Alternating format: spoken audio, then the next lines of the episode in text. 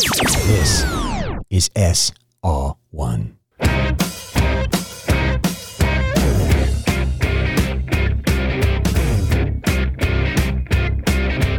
All right, everybody, here we go. Today is Sunday, July 2nd, 2023. My name is Robb Carter. Thanks for joining us here at SR1 and News Talk STL. I got a great story for you. As you know, if you've been a longtime listener of the show, I like to debate people. I'm always trying to get people to come in and have a conversation with me, not about winning the debate necessarily, but about having the debate. You find out how little people who talk about politics actually understand what they're talking about. And today, we're going to bring in local personality Kevin Slayton into the conversation. Uh, for those of you who don't know who Kevin Slayton is, Kevin Slayton has been around St. Louis sports for 40 something years. Uh, I was a fan of Kevin Slayton. He was the public address announcer for the St. Louis Steamers, and I had season tickets when I was a kid. I'm joined by Phil, my producer. Phil, I believe you were a fan of the St. Louis Steamers, were you not? Oh yeah. Oh yeah. And Kevin Slayton was the PA announcer. So if you remember back when the Steamers were very popular in St. Louis, they, they I think they had more fans than the Blues at the time.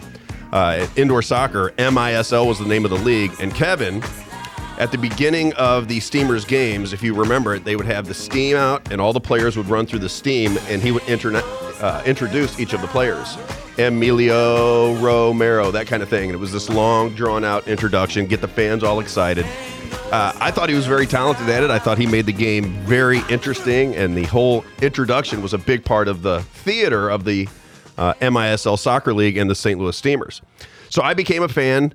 Uh, I remember being at the game where I think he, I think he lost his job, or if he didn't, I know he was in big trouble because he jumped over the boards trying to get after another player. And the Steamers fans loved it because there was a commotion going on. I think he said something to a ref, if I'm not mistaken. And then there's a a, a, Buffalo Stallions player, the opposition team, and Kevin Slayton tries to go like over the plexiglass to get at this Oh, guy, wow, and man. causes this big commotion. And I think, if I'm not mistaken, Stan Musial had something to do with it. I remember Stan Musial making commentary about it at the time uh, in the papers and so forth because we had season tickets. I don't remember it all that well, but that's my uh, knowledge of Kevin Slayton as a young person. And then uh, the way I got kind of connected to him on just um, paying more more attention to the guy was I used to sell shoes at Famous-Barr at the Galleria when I was in college. And when I used to sell shoes there, I met a guy named Steve Musenfector. Now, Steve Musenfector and I have become, you know, we're, we're friends uh, for coming up on 30 years. And he's a big fan of Kevin Slayton because his brother, Dan Musenfector, played for the Steamers back in the day. So he would announce Dan Musenfector when he was running through the steam, and it was great. You know, from St. Louis, Missouri, number whatever, Dan Musenfector, and it was this big thing. So when Steve is working with me at the Galleria selling shoes, the first time I meet him, he says his name is Steve Musenfector, and I recognize the name right away uh, because I'm a Steamers fan. And I said, Are you related to Dan Musenfector? He goes, Oh, you're a Steamers fan. You know, we start talking and this and that and the other and hit it off right away. Um, he's a funny guy. He's a very jovial guy. He's a great guy. One of my favorite people, one of my favorite characters in my life. And he's, uh, we become fast friends. I just got to tell you this story. You'll like this. So we had the micro or the intercoms in the back of the, uh, uh, the stock room, basically. So when you press the button down on the phone, everybody in the stock room stock room could hear you if you wanted to talk. So as I you know started to become more and more friendly with Steve, he would come into the back uh, into the stock room, and I would pick up that phone when there were people around, and I would get on the intercom, and I would say something like, uh, "Ladies and gentlemen, from Florissant, Missouri." Green shirt, pink tie, four time lady shoe salesman of the year, two time voted best dressed, Steve Musenfector. And I would give this long thing, and he would crack up. He thought it was the funniest thing in the world. And that's kind of what began the friendship. And also, because he was friends with Kevin Slayton or was an admirer of Kevin Slayton through the years, somebody that I started to pay a little bit more attention to. I had just kind of a little connection to Slayton through Musenfector, and I would pay attention to his career. So he has migrated onto a podcast, Kevin Slayton. And he is moved from sports now to where he's a political commentator. Okay. And I listened to a show a few times, and he is um, he's the guy with Donald Trump posters all over the wall, and he could do absolutely nothing wrong. Everything Donald Trump is done through genius, or if he got played, he's being framed by the establishment. He just couldn't possibly have known anything. He's still the greatest man who has ever lived, and he can list you accomplishments from here to next Tuesday that he has uh, uh, that Donald Trump got got done when he was in office. So I hear this, and I thought, all right, well, I'm gonna I'm gonna get a hold of Kevin and see if he will have a conversation with me because Kevin's shtick is to really go at people. And I know this. I know that's part of his deal. He wants to argue with people. He thinks it's good radio and he attacks, attacks, attacks. And his uh, legions of fans, his legions of fans love it apparently because they follow him wherever he goes. So I get a hold of him on Facebook and I say, Kevin, I would like to have a conversation with you about Donald Trump and immediately he starts to attack me. And we played the uh, we we did a little clip of it that we put out on social media where I'm trying to convince Kevin just to have a conversation with me about what's going on in the world and how he should perceive Donald Trump, or at least hear of a different opinion and hash it out. Because I believe, as you know, Phil, we talk about it all the time privately. We're past the time of playing shtick. There's a lot of things that are going wrong in this country. We have a very divided country, and it's starting to mend itself. I must say, I think people are starting to mend the fences just a little bit.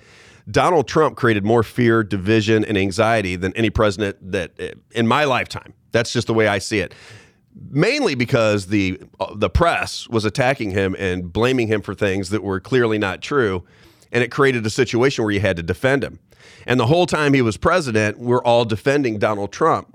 But if you look at the body of work, we ended up with eight trillion dollars in debt. We ended up with a uh, with a pandemic that was completely mismanaged. They were firing people. They were um, uh, you, know, you know the whole story. The walking on the dots, the wearing the face mask, the t- entire breakdown of our society, and the small businesses that were lost. I'm going to play I'm going to contrast Kevin Slayton today with Robert F. Kennedy Jr., the way Kevin Slayton is going about it and the way Robert F. Kennedy Jr. is going about it, going into three hour conversations with anybody that will have it with him, opposition, or if they're supporters, doesn't matter.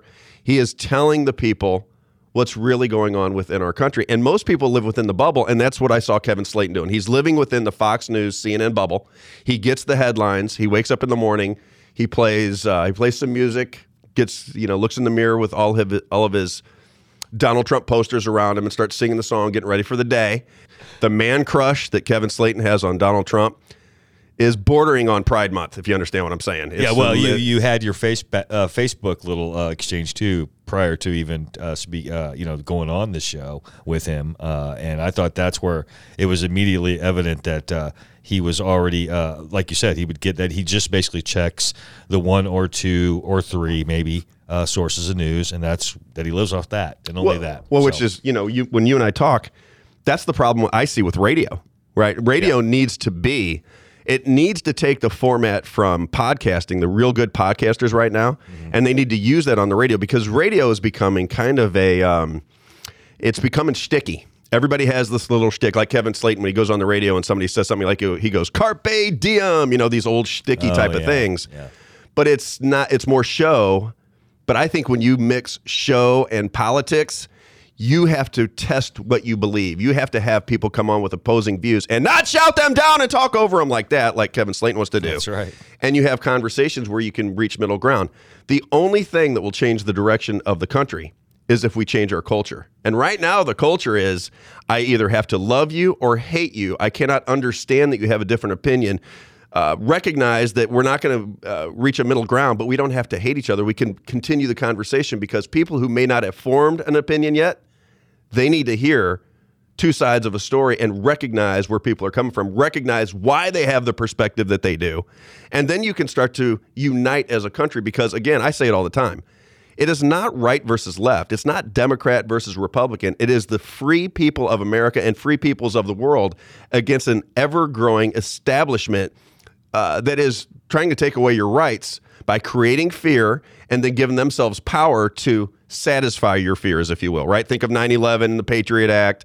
Think of uh, what they did with the pandemic. Oh, you can't leave your house. you everybody's going to die if you even breathe. If you don't have the, the mask right at the top of your nose, everybody's going to die. And then what happened is you have these mentally fragile people that don't really understand what's going on in the world walking around with two masks, football helmets, flippers, and bubble wrap to stay safe until the magic potion comes along, warp speed, and the CARES Act, and trillions of dollars spent, small businesses and churches closed, and Walmart and Target open.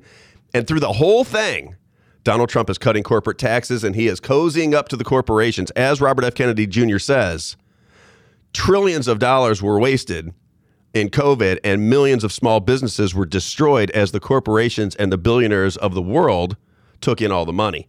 And I just do not believe for a second, as I know many people on this station and I know many people around the country just do not believe that Donald Trump was complicit. And for me, I don't care whether he was complicit.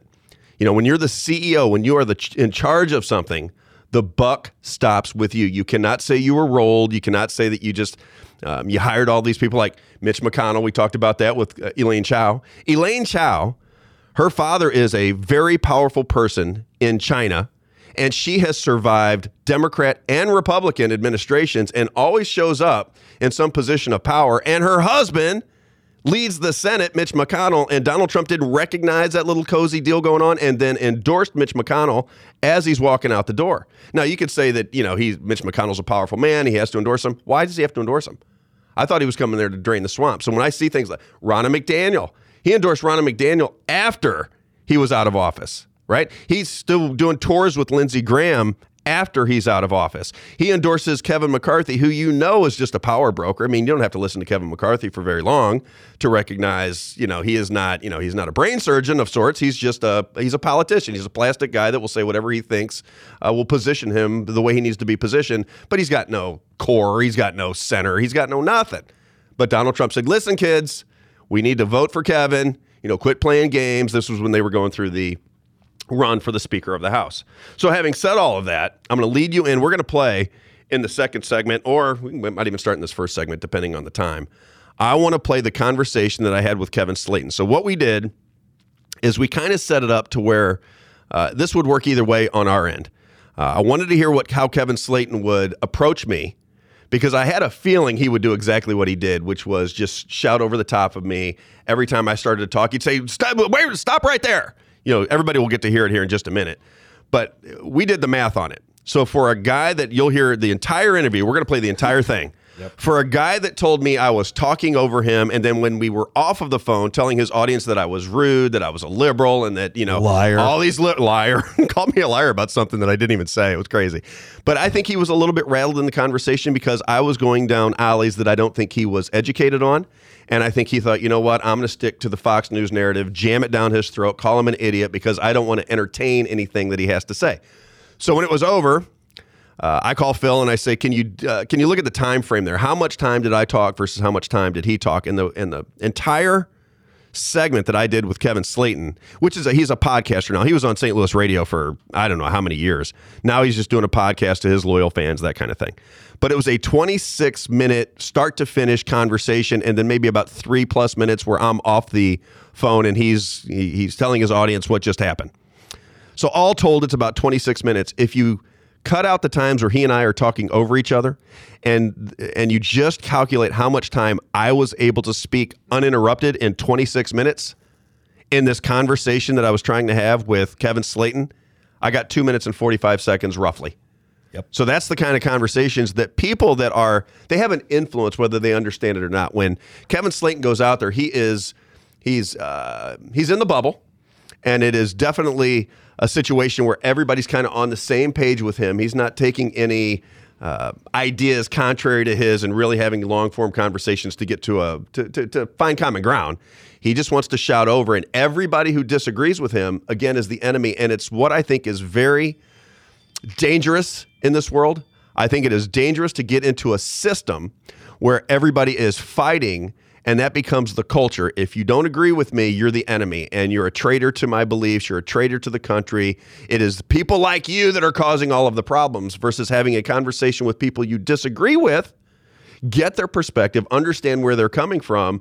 That is the only thing that will begin to soften the culture, but makes it a little bit brighter. Don't you agree? It makes the culture a little bit more intelligent well when said. you're well said. when the perspectives of multiple different people are able to be heard. And then the audience can go you know what? I like rob's argument better. You know rob makes a little bit more sense. Here's where rob's coming from. Here's where kevin's coming from. Which one in retrospect makes more sense? Because that's what i've been doing for a long long time is i listen to these politicians trump included. Does every anything get accomplished that the American people are worried about, or does we do we just go on from day to day? The system gets put into place, and we move on. Segment number two, we're going to play this Kevin Slayton interview. I think you're going to love it. So stick around. We're going to play the entire thing. You make the call. We'll be right back.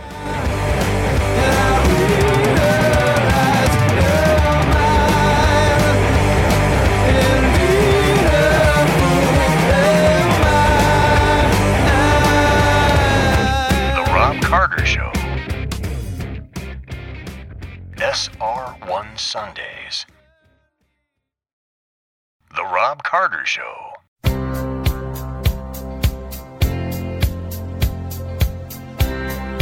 Oh yeah. I love this song. This takes me back to a takes me back to being a kid, really.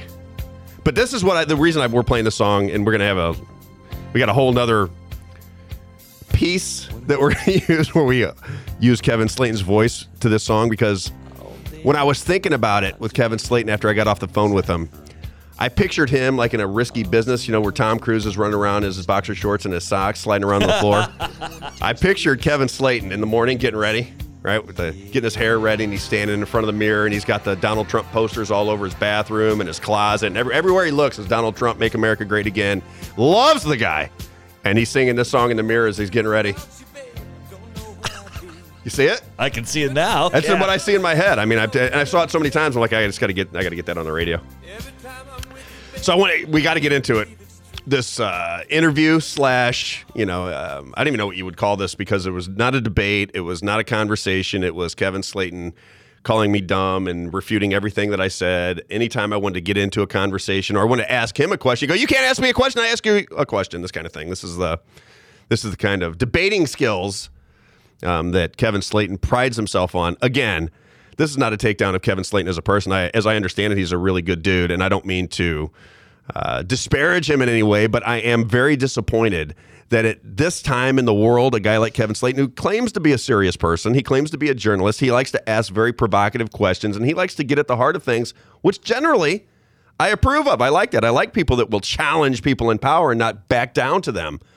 But when you say, hey, I want to have a serious conversation about your take on Donald Trump, and then you hear what he says about what's going on in the world and all of the things that him and his listeners are concerned with, he won't even have a conversation to see, hey, are we being misled? Because now we're in a situation where Donald Trump's saying we got World War III on the horizon, we got nuclear bombs that could be going off because of our foreign policy. You can't talk about things that you don't truly understand. You can't just go out into the fake news media, call it fake, call it corrupt, and then use all of their headlines as a premise of your show. Does that make sense? I mean, you just, that- that's sense. that's not what uh, that's not what a journalist or a deep thinker. That's not how they go about their business. What they want to do is challenge everything that they believe to see if it holds water. That's what I want to do. That's why I said the reason I don't get nervous about going on debates because we talked about Kevin Slayton and some other people that we're going to be interviewing soon. I don't get nervous because I'm not trying to win the debate. I want to hear what they have to say about the things that concern me. What is your take on this? Does this outweigh your opinion, or are you so stuck to that side that anything that I say is just going to hit a wall? And if that's the case, we just have to agree to disagree. But the conversation to me is the key. So I want to play this. Uh, I guess it would be, I don't even know what to call it, an interview of sorts. I, I don't know what to call it. It's a mumbled mess. Um, No, but it's honestly, definitely not an interview. well, Phil, I tried to set it up. If you, I mean, you, did. saw the text You messages totally going back did. and forth. I said, Kevin, I'm not looking to get into You a did. confrontation basically with you. I'm looking to have a gentlemanly conversation about things that you believe because I think it's important. And he said, he says on one of these Facebook uh, uh, screenshots that I gave you that he sent back to me, he said, "You're going to really regret calling my show." Yeah, he did. And my my take with you was, uh, how could I regret it? I have a microphone too. That's the beauty of the situation, right? Correct. Because if he attacks me and doesn't let me speak, then I can just go on my show and say this is what I would like to have said had I not been shouted over. And if he has a great conversation with me, if I realize that on the person on the other end wants to have an intellectual conversation um, with information that he has and information that I have, and kind of come to some understanding. I would have invited Kevin in and we would had a conversation. I would have praised Mm-hmm. him as the king that he praises himself to be, right? He's the king. Uh, he- that's what he calls himself. King's the king, court. the king's court. Exactly. That's kind of his his deal. And carpe diem. And he has all these little catchphrases and things that he does that, uh, for me, is fine if he sticks to sports because sports is Oh. you know who cares. He's welcome here anytime. I'll, I'd love to pick his brain about Abs- the steamers and, and I- all that stuff, that old old days stuff. I hope that we end up being friends. I, I really do. I hope that Kevin Slayton recognizes that I've been a fan of his for a long time. This is not a takedown, like I said, of him personally. This is a takedown of getting involved in politics influencing people that listen because you have a platform and getting all of the information bungled. It's just he's he's out of he's out of context with everything that he believes. And if I'm wrong, then he should have the conversation with me and have a real conversation That's with me. what I mean. I thought it, he would see it as a time when he could show a guy who kind of knows some stuff. Yeah. that he knows more than the guy who kind of knows some stuff. Uh, what did I tell you? He couldn't possibly know more than uh, than about Donald Trump than me. I mean, it was on his campaign from the very beginning. I, I studied every public statement that he made. I've had this woman on my show multiple times who wrote a book called Just the Tweets, where it's every tweet that Donald Trump uh, put out there as president. That's two volumes of it. So when you look through all of these things and start to get an understanding of what Donald Trump was saying versus what happens, it's not the same. It appears that it's going to be the same. I mean, he preaches the same thing from start to finish, but the outcomes are in opposition of what he told us he was going to do drain the swamp, namely, uh, not getting fooled by these global con jobs like COVID 19 and climate change and all of these things that everybody who's thinking clearly kind of understands that they are either manufacturing a tragedy so they can make money off of it or using a tragedy to make money off of it. There's no way that uh, that the people of the world are going to stop climate change unless there's a global government, right? You couldn't stop China from doing what they want to do. You couldn't stop Australia from doing what they want to do, or Saudi Arabia. You can't do that unless you have a global governing scheme. So the corporations thought, you know what, this is great. We'll put we'll, we'll get our people involved in all of these major governments around the world, and we'll dictate policy to them, and we'll steal the money, and we'll be fine. And you can see that happening here in America with the way we're going about the Ukraine war. Uh, Robert F. Kennedy uh, Jr. is, I'm telling you what, forget the ideologies. I'm just talking about telling people the truth. He is doing three hour interviews. There's so many of them right now. You can get, I drove in from Florida. You know, I was going to fly in, but I had some stuff that I wanted to bring with me, so it made more sense to drive.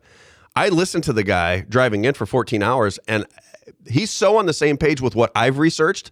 I didn't get my information from Robert F. Kennedy Jr. I did my research as, you know, just journalistic capability, and he agrees with everything that Isn't I it- say. isn't it satisfying? Yes. Are You- you, you must- me? I, I'm really happy for you, man, because I know this has got to be uh, cathartic in some way. You, you have no idea. I mean, when, I'm so happy for you. when you pride yourself on being a relatively good person, forget the intelligence level, right? But a good person. No. You, Yeah, when, when. COVID started and everybody was mad at me, I said, listen, if I can get a few people to recognize that they probably don't need a needle in their arm to stop a mutating cold virus with a very high recovery rate with no um, treatments being allowed to them, if I can get people to recognize that this is probably something they need to stay away from, this will pass um, then I'll have done my job. And that was started with my family. The podcast that I started, I sent to 55 people because my son said we should al- you should tell this to our friends and family. You should start a podcast. And that mushroomed into a big audience that, as Robert F. Kennedy says, you, it got squashed. As soon as it started to take off, and you saw the uh, you saw the graph going to the moon, all of a sudden I'm shut down on Facebook, where I, is where I was trying to sell it. Uh, Twitter, where I was trying to get the information out. Instagram, where I'm trying to get the information out. I'm trying to get these things done, and immediately I'm out. They just won't let you have it. It just shuts your account down. You, you can't get anything done. I told you when I came to the radio, I said, listen, I got to do the radio because I don't think I can get this message out on social media, which was the original intent. Yep. So that's why we're on the radio now. So, having said all that, I want to play this conversation with Kevin Slayton so you guys can feel it, get a sense of what's going on here, and we're going to play it from start to finish the way it went down. And you tell me if somebody is talking about politics, if this is the way you want to hear a conversation about politics, or would you rather two intelligent people with two different perspectives? Because there is a lot of people that are very, very bright and are uh, understand Donald Trump and understand the policies who will give legitimate arguments to me. I have those conversations all the time.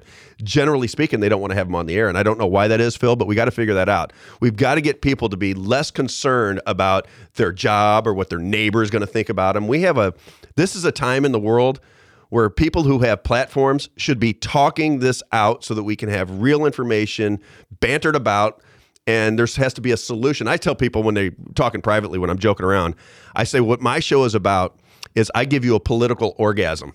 And people go, that sounds ridiculous. What does that mean? And I said, well, there's a conclusion to what I have to say. I tell you, when people say they, they are doing this, they are doing that, and Robert F. Kennedy Jr. and a lot of the uh, uh, shows that I'm listening to, they all use this vague term they. Well, I, I try to tell you who they is. You know, you're getting Yeah. to the conversation. You're starting to understand how the entire system works. Yeah. So there's a conclusion. If there's no orgasm at the end, then what are we doing it for? What's the point? I don't get it. Right. So No, you're right. If, if it's just all talk, all talk, all talk, no no finality to the conversation, then we all just we live in this bubble where we're fighting with each other all the time. I don't know how. I think I timed it about two and a half minutes or less that he called you dumb. So the insult starts. I think we'll get up to about the first insult. I, I want to. we'll get up to the first. We'll get into the first insult. What I want people And to you recognize. You never insulted him, and you never have off air too. I want people to understand this. You are you've been very civil about this. You've been a very you're a much better person than I am. I tell my friends all this all the time. You're a much better person than I am. I, I do not get upset uh, with people that I that actually believe what they're saying. And I think at the beginning of that conversation, he believed that he was going to make mincemeat out of me. He was going to destroy me with the facts, is the way he calls them. You know, he takes his facts from a corrupt industry and then calls whatever he wants to believe facts, right? But this is the way people that follow any politician sometimes get. They get fanatical. You know, they fall in love with this person's words and they don't follow. Do they get these things done that they're telling you they're going to do? That's that's my biggest problem with Donald Trump. I don't believe he accomplished anything. And I said structurally in the conversation, I don't think he got anything done structurally. So I don't want to babble on any further. Let's get into this conversation. This is uh, Kevin Slayton. It's the Kevin Slayton Show. He's got a podcast. So if you go into Google or any search engine, the King's Court. the King's Court. If you want to hear Kevin Slayton Show, it's Kevin. I believe it's kevinslayton.com if I'm not mistaken. But you can look him up um, and hear his opinion on news. I have a very different opinion. I wanted to have a gentlemanly conversation with Kevin Slayton. It just didn't play out that way. So go ahead, Phil. Let's let's play it, and uh, we'll stop it along the way so I can kind of tell you what I was thinking at the time and how this whole deal played out. Uh, Kevin Slayton and Robb Carter. Let's hear it. Good morning. You're on the Window World, uh, STL-cars.com, Kings Court. How are you? Hey, Kevin, Robb Carter, how are you? Good, Rob. How you doing? Good, man. I was, uh, you know, and I, you and I were going back and forth. Uh, I want to get into a conversation with you about about Donald Trump because I think I have a different perspective than you, and I'm just curious, um, you know, about some things that he did when he was president and get your take on them. Because I, I don't get the, I don't get what he did with COVID nineteen. Uh, people make excuses for him, but it really, the money that he put towards it, um, the lockdowns, uh, wearing a mask on television walking around like a crazy person. Uh, those things fundamentally change the direction of our country. And I don't So right there, just at the very beginning, because I want to get add uh, some color to what's going on. As you see, just by the tone of my voice, first of all, he does a show early in the morning, and I'm not a really a morning person. I'm just not. I, I if if I could do a show at two in the morning, that's when I would do my show because I like I like calm. You know, I raised five kids. And you begin to love nighttime when you have five kids that need to go to bed. And then when they get into high school and college, they're running around till midnight. And you just want silence and generally speaking, my silence is when everybody went to bed. So I have been conditioned to like the nighttime a little bit better. So as we're getting into the morning show with him, you can tell right away that my energy level is not through the roof. I want to have just a nice, calm conversation with this guy to get his opinion on my opinion, and this is what it turns into. So you just recognize right away that this is meant to be, from my angle, just a conversation with somebody that I'm a fan of. I like Kevin Slayton. That's what's so crazy about the way this thing turns out. But just recognize that it is meant to be just a conversation. Go ahead, Phil. know how he gets away with it just because he's the enemy of Joe Biden. I just don't understand it. Gets away with what? Gets away with just the way he uh, performed during COVID 19. Well, what did he do? What, let, let- let me Well, ask you this: so- what what did Trump do wrongly during the COVID crisis in the early days when no one knew the seriousness of this uh, virus? Well, I I just got to add commentary right there. I started a show in June of 2020 that talked about exactly this. Anybody that's been listening to my show for a long time knows that I've been talking about this being a con job from the very beginning. I did a show, episode number 30. This is after the elections and everything that I did on my podcast, the robshowpodcast.com for anybody who wants to listen. Go to episode 30 and I talked about exactly this. If every this is after the election, mind you, but e- even before the election I was talking about this a lot. How can you have both political parties, the Pope, every media personality, all your sports leagues, everybody on board with taking vaccines and or gene therapies, they're gene therapies, they're not traditional vaccines, a new technology if you will, that had no safety data. I mean, I don't want to be a gerbil. Do you want to be a gerbil? I don't want to be. I No. don't. I'm, I'm, I have no interest in in somebody telling me that in order to keep my job or to travel for my job because I travel for a living, if I can't travel and I can't keep my job unless I get a needle stuck in my arm for something that I'm not worried about at all, then I think we have a problem. Houston, we have a problem, is the way I see it. So I wanted to get out in front of it at the very beginning. I have a track record that Kevin Slayton must not be aware of, where I explained to people how the entire con is going to go down, and then it happened exactly the way I described it. And I've got to have a conversation with a guy that said, hey, nobody knew at the time. Huh. All right. We'll play the rest of this conversation. I know I get long winded. I'm It's sorry. I- awesome. I, I have so many things in my head that I want to say that I didn't get to say. All right. That we'll say in the next segment. We'll be right back. Wanna taste your lips, I wanna be a fantasy. Yeah.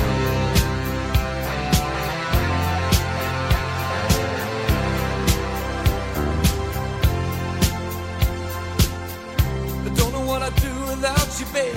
Don't know where I'd be. You're not just another lover, no, you're everything to me. Every time I'm with you, baby, I can't believe it's true. When you're laying in my arms, The we Rob do the Carter things Show.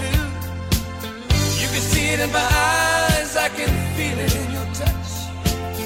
You don't have to say a thing, just let me show how. Hey guys, Ken Kruger. I've gotten to know these guys really well over the last few years. Yes, St. Louis Bath and Renovation. They're the most trusted name in bathroom remodelers in the St. Louis area. In fact, if you need bathroom repairs, complete bathroom remodeling, or handyman services, call St. Louis Bath and Renovation at 314 477 6476 or email rob at stlbr.com. That's St. Louis Bath and Renovation. SR1 Sundays. The Robb Carter Show.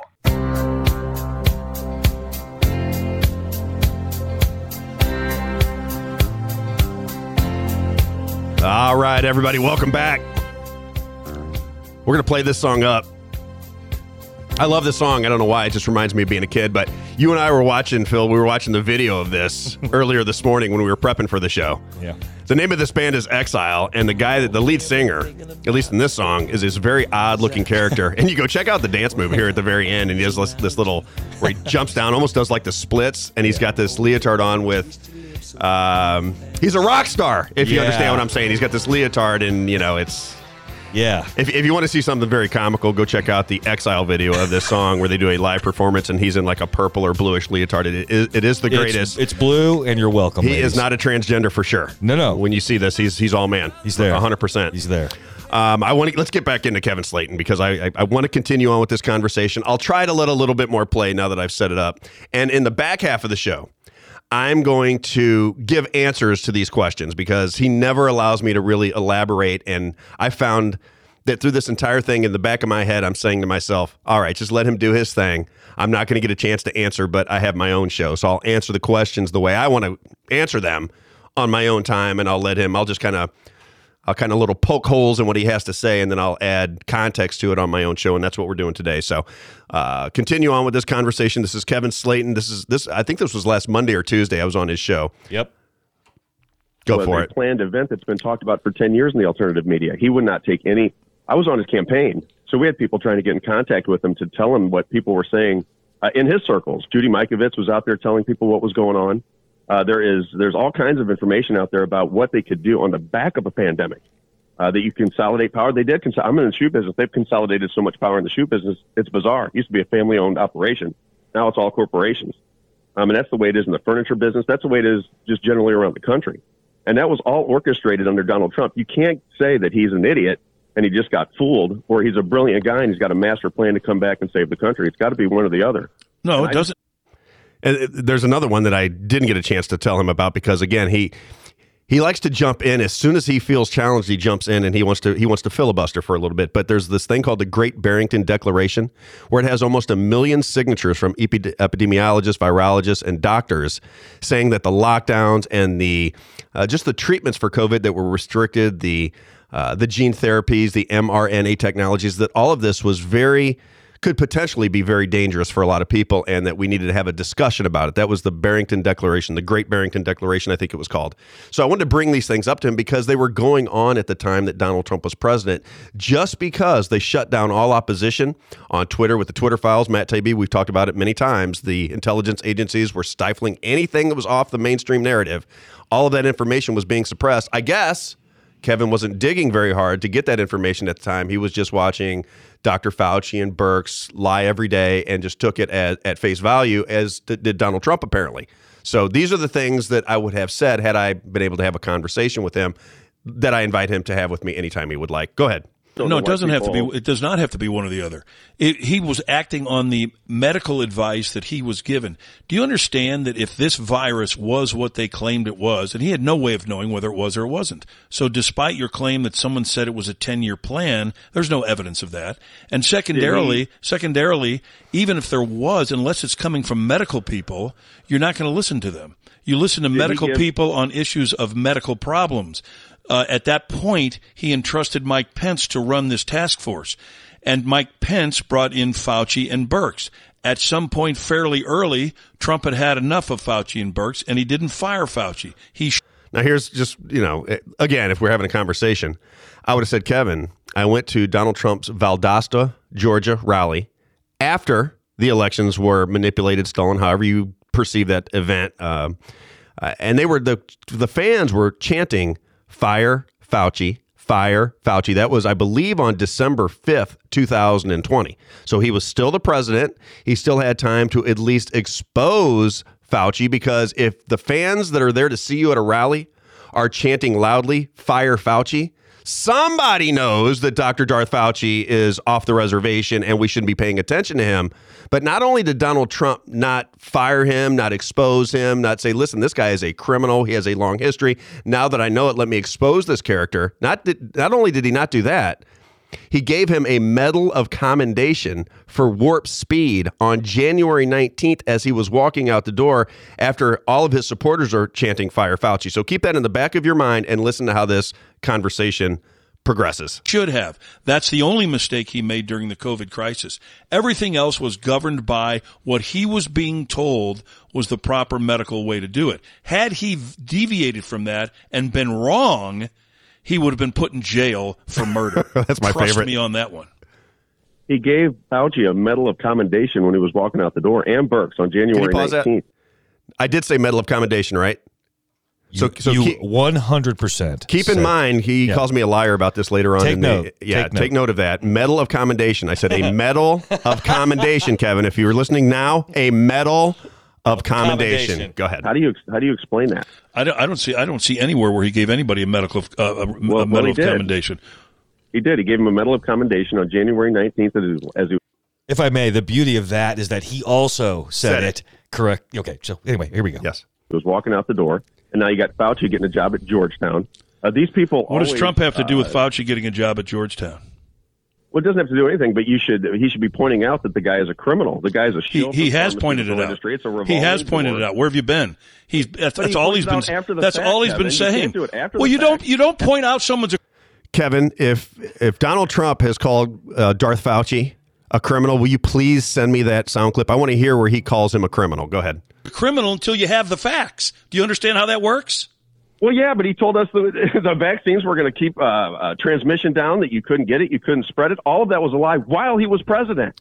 How, wait a minute. How He did Trump? How did Trump? Wait a minute. Stop. Stop. he- Stop. Stop.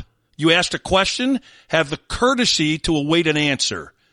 You said Trump somehow should have known that the vaccines weren't going to work. Trump's not a doctor. He sold them. What do you mean he, he sold what? He went out on the on the campaign trail and sold vaccines. He's not a doctor. You're right. He's not a doctor. And there's a thousand and ten thousand, a hundred thousand doctors saying they could potentially be dangerous. And he's out there on the campaign trail with his wife selling vaccines. I was there. I watched it with my own eyes. What do you mean you watched it with I'm your Trump- own I'm eyes? Trump- Everybody knew Trump that Donald. Trump had initiated the war- Operation Warp Speed to have a vaccine to stop a virus that he was told would wipe out the country. And the doctors and the people who developed the vaccine told him it was it would work. So here, if we're having a conversation again, and we're going to cut this thing up because I now I get a chance to just say, okay, Kevin, shut it down for a second. Let me give you some information.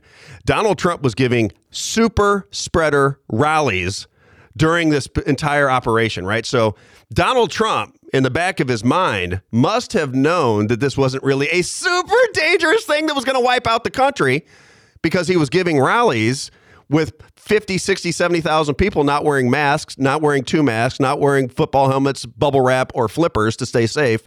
And he was still imposing a uh, the protocols with COVID 19, right?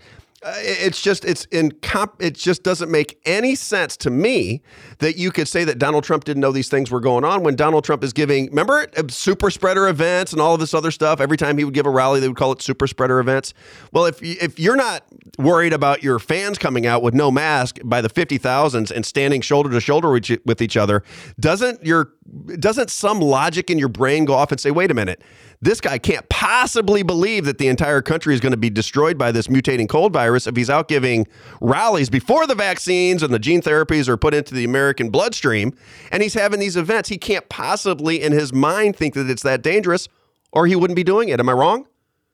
Does it make, I mean, does that make I sense to you, think Phil? you're right. I think that uh, I, I would say that uh, uh, you know, devil's advocate. Maybe uh, let's just say he didn't know how bad the virus was at the time, but he definitely knew how bad it wasn't. Oh, perfect. That's exactly right. Right, but he's selling them. That's my point. No, if Donald right. Trump comes out and says, "Listen, uh, there's a lot of people that are worried about this. It doesn't look like it's going to be as dangerous as we originally thought." Um, so what let's I, exploit it. Right. Let's let's let's get our let's get our lives back in order. Right. If you want the vaccine when it comes, we've been working on something. It's called mRNA technology. It's a gene therapy. Uh, look into it. Do your own research. I am not a doctor, as Kevin Slaten said. He's not a doctor. I'm not a doctor, but I will have something for you if you are nervous about it and you think you're in a category that needs to take this vaccine. For young people, you know, you got that Peter Hotez who I played last week. This idiot that was all all over the news from you know from Yale and Rockefeller. You know, you know the story. He's out there telling everybody they have to get. He's attached to Bill Gates. He's telling everybody that children need to take these vaccines. And Robert F. Kennedy Jr. explains it many times over. He explains it in his book. The reason they wanted children to take these vaccines is once it gets on the child's schedule, then there is no liability whatsoever. Once they say it's safe for kids, even though it may not be, even once it gets on the child schedule as a vaccine, then it changes everything legally, and then you're just out of luck. That's why they are pushing so hard to get your children to get a needle in their arm for something that is basically a mutating cold virus. That's really what it is in the big scheme of things. And I'll have. If any epidemiologists want to come on and argue with me, bring it on. Let's let's have the conversation. Uh, School me if I'm wrong, but I've had an epidemiologist on my show who was from the former Soviet Union who came on and said, "Robb, don't call them vaccines. They're gene therapies. This is a different technology than we've ever had in, in, the, in the country and in the world. So just understand that we don't know what this is going to do to people. We don't know. So he is out there telling people that he that he recommends it. Remember, the vaccines are good. I did it. It's good. You know that kind of thing. And Oh, he, yeah. and and then going out there after he was president with Bill O'Reilly when he would sit on the stage with Bill O'Reilly and Bill O'Reilly said, "Mr. President, have you taken your booster?" And he paused for a second. He goes, "Yes." Mm-hmm. Mm-hmm. Right. So now, if you got to realize he's the president of the United States or had been, and he has a huge following of loyal people who think that he has got all of the answers. So if that guy's telling you to go out and get a booster, and that you know, and all the people around the government are saying, get it for your kids, get it as fast as you can, get your boosters. It's the bivalent booster. It's this booster, it's Celebrities, celebrities, Hollywood, the whole the whole mix, man. That's when you really got to see the establishment in totality. Oh, yeah. That's why I'm so fixated because he gets on me about being fixated on COVID. The reason I'm fixated on COVID is because you got to watch the entire establishment from the media, the sports leagues, the journalists, the the, the religion. You got to see the politicians. You got to see the global environment around the world. Uh, it's it's Full Monty. Full Monty, you get to see it all. So if you can't recognize it with this right in front of us as it's happening, and we're now finding out everything they said was a complete and total lie. If you want to give them the benefit of the doubt, or they're just too stupid to understand what they were doing. If you want to, if you really, you know, if you really want to give them the benefit of the doubt, you say they just made a mistake. If you think it was planned to, you know, do some nasty things to the American people, well, then it was all a lie from the very beginning, which is what I contend. Anyway, go ahead. It would prevent transmission and it would prevent illness. It did neither. But he's not a doctor. How was he supposed to know that? He's not clairvoyant. This is an Why is he out asinine conversation. Actually, you you claim that you claim that you wanted to talk about Trump's. You right claim now? that you wanted to talk about Trump's accomplishments, and you talk about COVID. I, I've got a list of you of a thousand things he did in office that were 100% positive for this country. He had nothing to do with creating COVID. That was created by liberals at the behest of Fauci and the Chinese government. We know that now, but there was no way to know it then, and Trump couldn't take the risk. The, the entire population. Uh, go ahead, let it play. Go, what I was going to say. population was at risk, according to the medical people at that time. what I was going to say is he keeps saying that Donald Trump had to do it. There was just no other option. And had I been able to, you know, have a conversation with, it, I was going to say, so if the military comes to us tomorrow and says that uh, Russia is going to drop a nuclear bomb on us at any minute, we must attack Moscow with a nuclear bomb. Does Donald Trump say, okay, you're right. You know, you're the military experts. We're just going to drop a bomb on Moscow at this particular moment in time. And then we find out, like we did in Iraq, that it was all based on a lie. How does that work? And when a president comes in and just demonizes the establishment the way Donald Trump did, why in the world would we as citizens think that he is going to fall in line with the establishment with the medical advice of Dr. Darth Fauci or any military advice or any advice coming from the establishment when you go there and say you're going to drain the swamp and you attack the Bushes and you attack the Clintons, you attack the establishment. We, as people who are supporting and voting for you, we believe that you understand that it's all manipulation, that the American people are being manipulated to fight with one another, to begin wars that we don't need to be involved in. We are being manipulated through propaganda at all times. And if he says that he recognizes that and starts to take down the people we know are involved in that scheme, why should we think that, well, whatever Dr. Darth Fauci and Deborah Birx say, that's what we got to do? We can't listen to any other doctors anywhere. It's just the government ones that are attached to the pharmaceutical industries. Those are the only people we can listen to. Think of how dense that thought process is. Anyway, I'll send you as much information as you would like to prove that that's not true. Prove that what's there was not a true. lot of people- Pro- wait a minute, wait a minute, hold it, hold it, hold it. Prove that what's not true. That he didn't uh, have uh, information to the contrary when he was president. He did not. Go ahead and give me give me one example of what he had to the contrary. Give me one example that Trump knew that the vaccines wouldn't work, they wouldn't prevent transmission, and they wouldn't prevent infection. And then we'll, we'll, I, we're running out of time in this segment, so we'll get into the second hour and we'll finish that up. But in this in this particular piece, I talk about Judy Mikovits. Now, if you're listening in the car and you don't know who Judy Mikovits is, then you really shouldn't comment on what happened with COVID nineteen. She's got two books out there. She's got movies and documentaries called The Plandemic, where she explains that this has been planned in advance. And then when you say, when somebody tells you something is planned in advance, and then the plan comes out exactly the way somebody describes, Yeah, man. maybe it was planned. The Robb Carter Show. All day I've been thinking about you, baby, my one desire. Gonna wrap my arms around you and hold you close to me. Oh, baby, I wanna taste your SR1. Sundays. SR1 Sundays.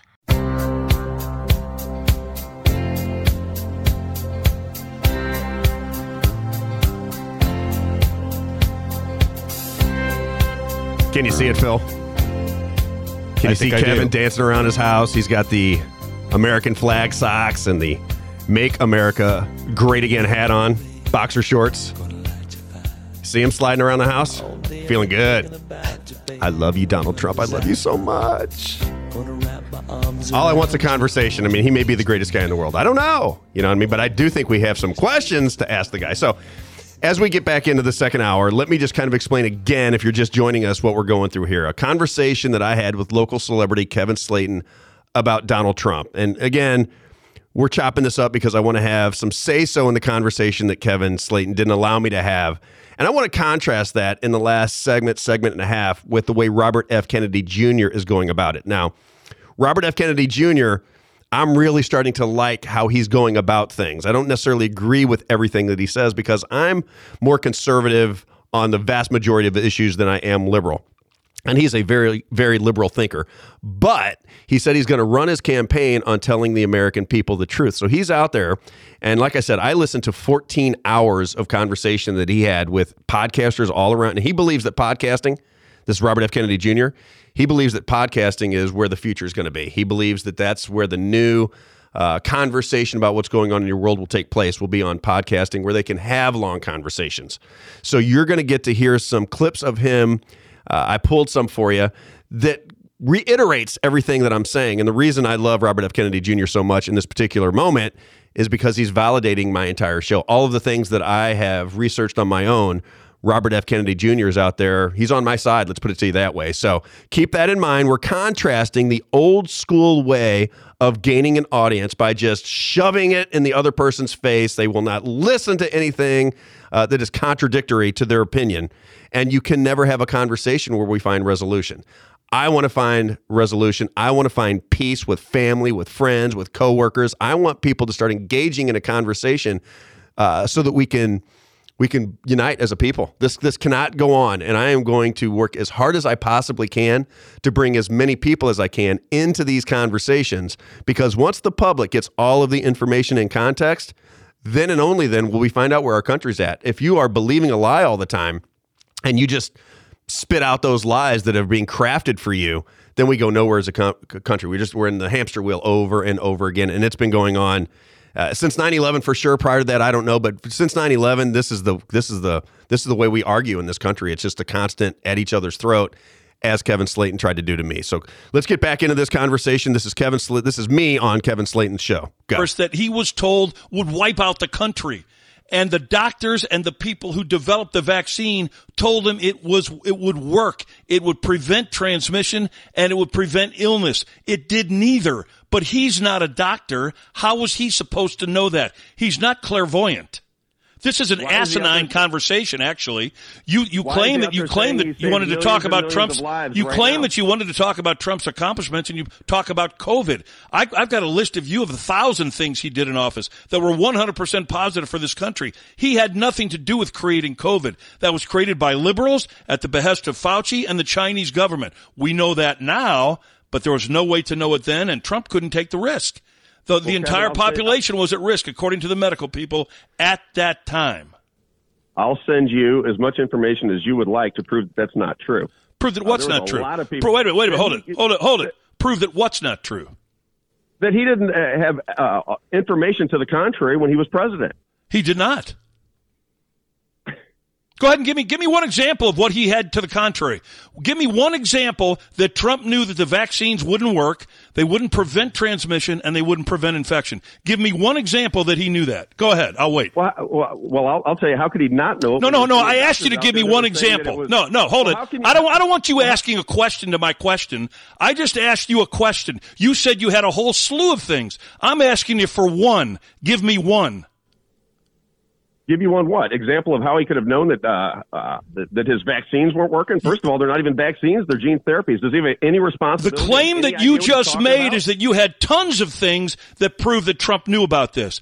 Give me one example that he knew these vaccines would not work. Go ahead. I'm still Mike- waiting. Judy- I'm still waiting Judy for one.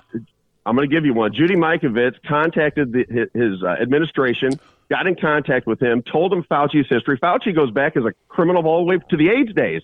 It is incomprehensible that this guy wouldn't know what was going on, sell vaccines to the American people that were gene therapies, and everybody goes, "Well, it's just okay. He didn't know better. It was all Fauci's fault. He's the president." Okay, that's one of my favorite parts. Just want to say. So I had to stop. Well, I do believe that if you're the president, you have some responsibility for the outcome of your actions. That's all. and this would be the point where the where the blood pressure cuffs would go on. Well, you know that's why I did it, right? You knew, like you knew as soon as because Right. he, he likes to shout people down. So in order to make his blood pressure go up, I just Okay. add a little uh, So voice here- inflection. So here we go, folks. Uh, man, you're out. You're so far out. You're so far out of touch. It's scary. you You know how far out of touch you are. Wait, hold it. When I'm talking, you don't talk. You got it? I gave you the courtesy to talk. Now you shut up while I'm answering. You're rude and you're inconsiderate to the audience. They can't hear anybody when both people are talking. He's the president. He's not a doctor. He follows the medical advice or he's crucified. And the medical people told him this would work. He realized later it didn't work. And in fact, Trump took the vaccine himself. So he was con- convinced it was working. He didn't do something that other people wouldn't, uh, that he, he was advising other people not to do.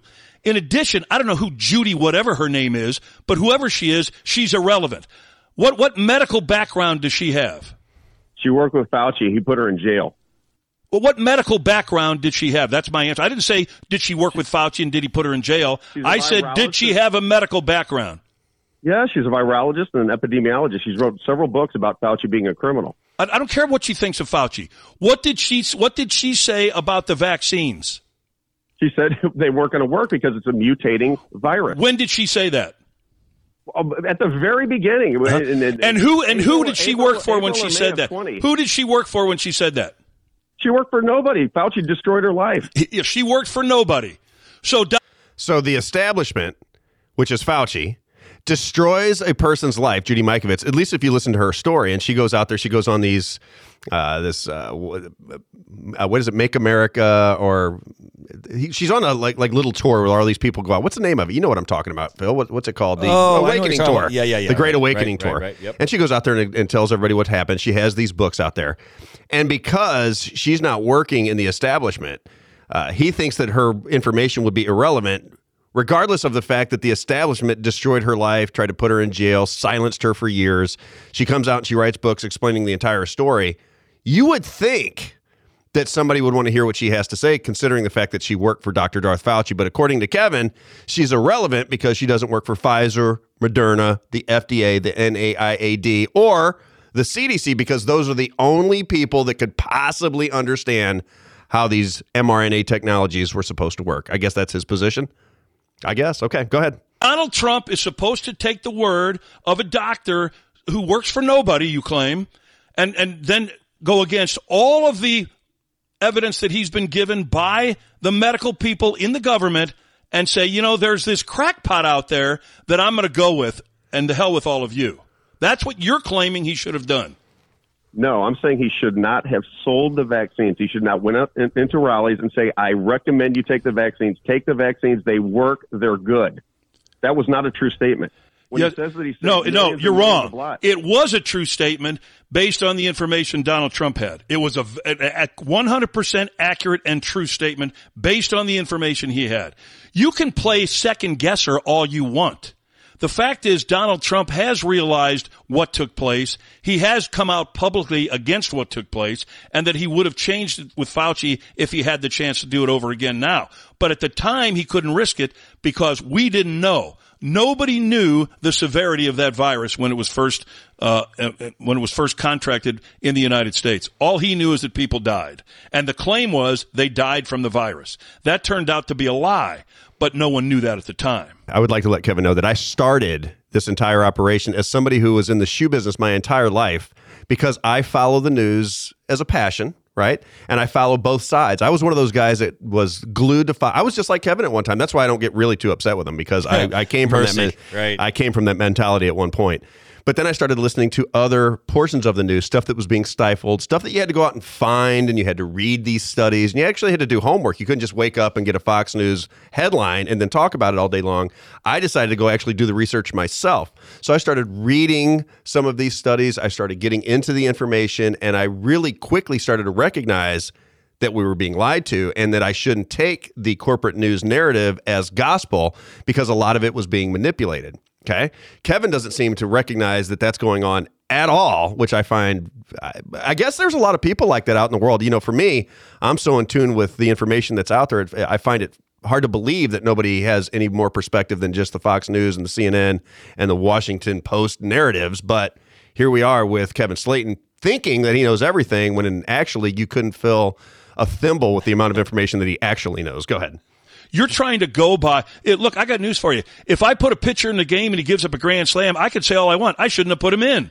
Sports analogy. You had to bring that I'm in. So glad. And by the way, I, to finish off the point, I started in June of 2020 explaining to people mm-hmm. what I thought was going to happen. I went through the elections being stolen. I went through I went through rooting for Donald Trump because I believed even then, even even up until the election, that he may have a sting operation in play. I really thought that that could be something that was going on. Was he's going to let these people just cannibalize themselves? Until the until the vaccine until he started telling people that they you know even after the election he's telling people they need to get their vaccines. He's going to come back any day and now he's running again in an election system that he told us was rigged. All of these things regardless of uh, any shades of gray that people can add context to nobody's asking him the questions. And if nobody is asking him the questions that means we have either no journalism or he is not just like when you a great boxer. You know, if you want to give a sports analogy, you can have a great boxer who's the champion of the world, and he won't fight another guy because his Yeah. style doesn't match with that guy, and he knows that other guy's going to kick his tail All the time. So Yeah. he avoids that person, calls himself the champion, but won't fight somebody because he's afraid of them. All right, it's the same same situation here, right? Okay, go ahead. But the facts at the time I put him in were good ones, and he just failed. At the time Donald Trump told us the vaccines were going to work, he was advised by medical people that they would indeed prevent infection, they would indeed prevent transfer. That's what he was told. He was advised by an establishment hack Well, well, And he put well, Alex yeah, yeah, you can say that Scott all you want, but I didn't hear you saying it at the time. Not only that, I didn't hear anybody saying it at the time. The Robb Show Fauci was, podcast dot was treated like he was some sort of a guru and a god of medical science and, and viruses. So I didn't hear anybody saying that at the time. And that's the only thing you real can fast, go on. real fast. Can you stop that? If any of my listeners would like to, if they have the old podcast, or if Kevin would like to look him up himself, if you want to give him the podcast of where I was talking about this while Donald Trump was president, please send it to Kevin because I was talking about it, Kevin. That's the premise of my show. You got to do your homework before you go debate somebody publicly. Go ahead. he knew at the time. In I addition, you you said that you had a whole list of things that Trump didn't do, and if Trump did nothing, he accomplished nothing in office. Now let's No, get no, off I said he COVID. got- let's get off got- I said he COVID. got- You claim Trump accomplished nothing while he was in office. I said he got nothing done. Got- meant no, that's the same thing. Kevin. That's the same thing as, as accomplishing nothing. Don't don't try to mince words. Accomplishing nothing and getting nothing done are the same thing. So he got nothing done while he was in office. That's your claim. He got nothing done structurally. What's You what's no wait now we're adding words. What, well, let's keep adding that kind of words. What does structurally mean? Structurally means he did not limit the power of the federal government. He expanded it. He sent money out all over the world for COVID. He issued. In, Here we go, COVID again. Why don't you fixate yourself four- on COVID some more? You said Trump didn't accomplish. Well, well, you know, didn't you said Trump didn't get anything done? Then when I said that's your claim, you said oh structurally, Trump didn't get anything done. Trump got more done in his presidency with all resistance against him than any president in my lifetime. Much more done. and left and left the country through mail-in ballots and COVID to Joe Biden. Now this is what we get. Trump, Trump can't do anything way, about mail-in ballots. What, what, where do you think we live? Kevin. He said that the election system was rigged when he was running in 2016 and did nothing to fix it while he was the What's he going to president. do? think He has any responsibility? minute. What's he going to do? rally the What- American the president. You, you don't. You don't understand something here. Presidents aren't dictators except when they're Biden. Trump had no power to change the election. None whatsoever. Trump has a, a, a responsibility to lead the American people, Kevin. If What, what does that mean? rigged, you what does to lead the American people to- mean? Okay, now I can explain what lead the American people means because apparently Kevin doesn't understand with uh, the difference between between uh, correcting the um, the infringement on rights and then leading the American people to do their ask not what your country can do for you ask what you can do for your country okay this is the this is the theme you would have to go out and say listen you have to change your election system. People you must get involved. You must get involved in the conversation. You must be out there and you must be visible and you must make sure that the people that are running the elections in your local town or in your state, these have to be elections that can be verified and you must have trust in them because if we don't have trust in our elections, we don't have freedom anymore. Your elector, your the people running the, the show for you are being handpicked by the corporations. They spend the money, they put these politicians in charge, and then the politicians work for the corporations. They don't work for you. The Robb Carter Show.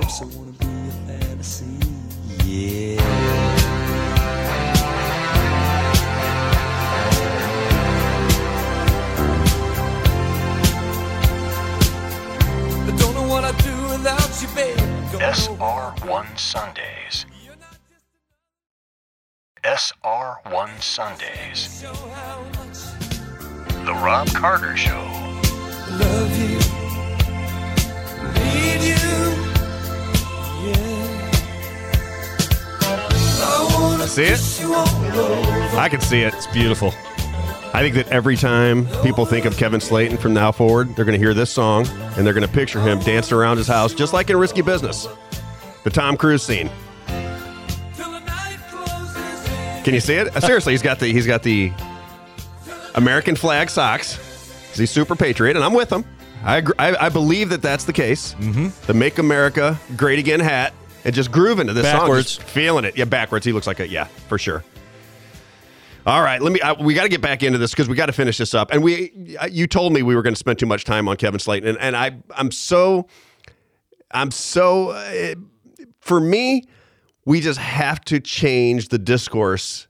We can start here in St. Louis because this is the show me state. So we'll start right here in Missouri, and we will begin a, we'll begin challenging people to have conversations. I will challenge anybody who disagrees with me, whether you're a caller, whether you're on St. Louis radio, if you're a media personality of any sort, you are welcome to come in and banter about with me for two hours. Just reach out to us at SR1. You can reach out to the Robb Show host at gmail.com, the Robb Show host at gmail.com, and that is spelled with two B's. And we'll have you on. I want to have the conversation with people. It is not about winning, it's about perspective and understanding perspective so that we can unite as a country. You know, there's a lot of families out there that are separated because of what went down with COVID. There are a lot of people out of work wondering how they're going to how they're going to take care of their families because the corporations gobbled everything up. And when they gobble everything up, they take your voice away. You can't talk anymore. You're in the corporation, so you got to walk the corporate line with the ESG scores and the Pride Month and the whole thing. You have you your your voice as a conservative is gone because you have to have a paycheck to support your family and God knows I understand it. I'm just saying it shouldn't be this way. Let's get back into this conversation with Kevin Slaten. Go ahead, Phil. Is what we get. Trump, Trump can't do anything way- about mail-in ballots. What, what, where do you think we live? Kevin, he said that the election system was rigged when he was running in 2016 and did nothing to fix it while he was the What's he going to do? Do he has any Well, responsibility? wait a minute. What's he going to do? rally the What- American the president. You, you don't. You don't understand something here. Presidents aren't dictators except when they're Biden. Trump had no power to change the election. None whatsoever. Trump has a, a, a responsibility to lead the American people, Kevin. What, what does that mean? you what does to lead the American people to- mean? You, you're telling me he didn't lead the American people? He led us to the have to greatest economic success we've had in 25, 30 years. What do you mean he didn't lead the American people? Well, if you, if you He can't change. He can't universally wave a magic wand and say, by the way, you'll vote the way I tell you to vote. That doesn't work in this country. I don't know where you got that idea. I think you're you're uh, you are working within a system that is clearly corrupt. And if you're working in a clear, clearly corrupt system, you have to rally the American people to fix their own system at the state and local level. He did not do that. What do you mean he did, did not, not do, that. that? The Wait, Well, how do you Donald Donald Trump has no no power over state and local elections whatsoever. No president does. Where do you, You get this that he- information? You don't think he has the responsibility to rally the American people to make sure they have a fair and What, what do you mean? He has the responsibility to rally the American people. Where does it say anything about that in any document in the history That's of this one of my country? favorites. No, he has no responsibility to rally the American people. He has a responsibility to go ahead and run for office if he wants to run. And he, as he runs, he has a responsibility to be honest, tell us the truth, and then follow through on his promises. I think that beep. But this I, other- I think that's either his wife or his family saying, "Get out of the conversation! Get out of the conversation as fast as you can." Somebody's calling him saying, "Zip it." You'd almost bet on it, right? Somebody is contacting him saying, "Enough, Donald Kevin." Trump has no power over state and local elections. No president does. If he did, he would have changed all of those states' elections. who has the power? The states do. The the localities people do. Do you think? Do you think? if- Do you think Donald Trump has say so over what happens in St. Charles County's elections? I think Donald Trump. No, answer the question. Answer the question. Do you think? think has- do you think the I think- president has any power over how St. Charles County, Missouri, conducts their elections? No, I think he has to go to the people and make sure that they put pressure on the representatives to make sure we have a fair election. Oh, so it's his responsibility to somehow make think it's- sure it's that every county in America has a fair election. So Donald Trump, then, and any president for that matter, should, in his four years in office, work every single minute of every single day on making sure that every county has a fair election. Because that's how long it would take him to try to accomplish that, and he would go nowhere in accomplishing it. Those it's state and local our- elections are run by state and local authorities, not by the But it, president. but it is the most important thing in our republic right now, right? Is to have an election that, that actually is fair. Well, that I doesn't, you think that- that doesn't that matter. Donald Trump Wait a minute. election, Your Doug? claim is Doesn't matter. He's on record. Can we cut that up? Yeah, when, when I do my piece on with with him and, and the song, can we put that in there? Because gotta be there. now mm-hmm. Kevin doesn't even care about the elections. Doesn't even matter. Doesn't even even though. Trump, the guy that he loves, led a million people to Washington D.C. in protest of a rigged election, and then c- claimed the election was rigged. Since nothing fundamentally has changed within our election system, but Kevin doesn't even care because I don't know why. Go ahead. that Trump got nothing done. All right. I'm not interested in what's important in elections. You said he got nothing done. I love now it. Now you've been shot down at every turn. Destroying what me. else didn't he do? Because I can read you a list of things that he did. Kevin, the, the biggest thing for me is COVID. COVID changed the entire operation. Well, I don't mean, care was about your biggest thing for I you. he- You made the know every word that claim. You made uh, you You- made the claim that Donald Trump got nothing done. That's a lie. I said he got nothing structurally done. That's what. That's I meant. A lie. Well, what structurally did he get done? Structurally, well, your your interpretation of structurally means Well, I mean, how about- means the means the, borders? Are they the- wide the- open the federal deficit, I suppose. My my my opinion of structurally means are we better off under Donald Trump's four years than we were before he took Can you, office? can you pause it there? in I the just four got to answer that. We're better off, Yeah. and are we better off? I mean, does, does it feel like we're better off right now? See, that's what you got to understand. Is structurally means that you're setting a precedent and you're you're putting uh, legislation in play that will allow the country to continue down a certain path. If you just touch it, it's like putting a band-aid on it. It doesn't really it doesn't solve the problem. It just covers it up for a minute, and then eventually that scab is going to come undone again, which is exactly what happened here. That's why I mentioned the border. If Donald Trump's coming to protect the border, you have to put legislation in play that says, listen, you cannot cross this border or you will be rounded up and put in prison if you want to get serious. I don't want a wall. Phil, I do not want a wall because know. I, want to be able to get, out of out. here when things get crazy. So I don't want a wall. I'm against the wall. I'm 100% against the wall. So I don't like the, the building the wall idea. All I'm saying is you have to control immigration into your country. And Donald Trump had four years to get the American people to say we will no longer have our borders wide open, have people cross our country. We don't know where they're going. We don't know what these kid what's going on with the kids. We don't know. We just don't have any idea what is happening in our country when you have mass illegal immigration. So we want a system that is organized. That's all. And Donald Trump again did not do that. And you can make all the excuses for him that you want in the world. And I understand that he had everybody fighting against him and all this other stuff. But he did not get it done. And he said he was going to get it done. You just have to look at the outcome. You can't just listen to the rhetoric. Go ahead. years to the time he was out of office? The answer is resoundingly yes. Everyone was better not. off in every possible way. Financially, employability, low unemployment, lowest unemployment, highest employment in every gender and every ethnicity across the board. That is, if that's at- not structurally, then I don't know what you're talking about. You can look at every president in the last 30 years and you look up their accomplishments and they're going to say the exact same thing. You just believe it because it's Donald Trump. What are you, You can look up talking about? right. Donald Trump look up the hasn't. I just all I just did was state facts to you. It doesn't matter who the president was. If the if there's You- the lowest unemployment in history. No, no, stop again. Stop again. If the lowest un- He didn't like that. It's like calling your child ugly. I've, I've really offended him now. he did not like Your- your unemployment kid- in history Your exists, kid's not good the looking. highest employment in history exists. The highest employment across the board for genders and ethnicities exist. Whoever that president is accomplished that. Has nothing to do with being Donald Trump. Did he or did he not accomplish those things that I just identified? Did he? Well, that's what that's, Did that's he or did he not? administration That's a yes or no. Well, that's what his admin- administration. Did he or did he not? Yes or no is the only answer I'm looking for. Did he or did he not? Did no, not did he or did he not? Yes or no? Uh, I don't believe that he did. No. Oh, you don't. Was un, was unemployment the lowest it's ever been at 3.5 percent? Um, I think you can. Was it or wasn't it? Yes or no? Kevin. Yes or no? Was it or wasn't it? answer. Was it or wasn't it 3.5 percent? The, the the data that Was it or was it not 3.5 percent? The answer that- that is was- yes. No matter what you the say, the answer is yes. Did Just did like- the uh, black community and Hispanic community and females have the highest employment numbers ever in history? The answer is yes or no, and the answer to that is yes. So therefore, if you- as the economy hummed along with lower tax rates, did every American get a break on their taxes? The answer, yes. That all happened under Donald Trump. And now they're paying with and it, And that happens to inflation. be the guy who gets credit for it. If it happened Kevin, under you- Bozo the Clown, Bozo the Clown would get credit for it. Don't fall back on the liberal argument, oh, you only think it was great because it was Donald Trump. Knock it off.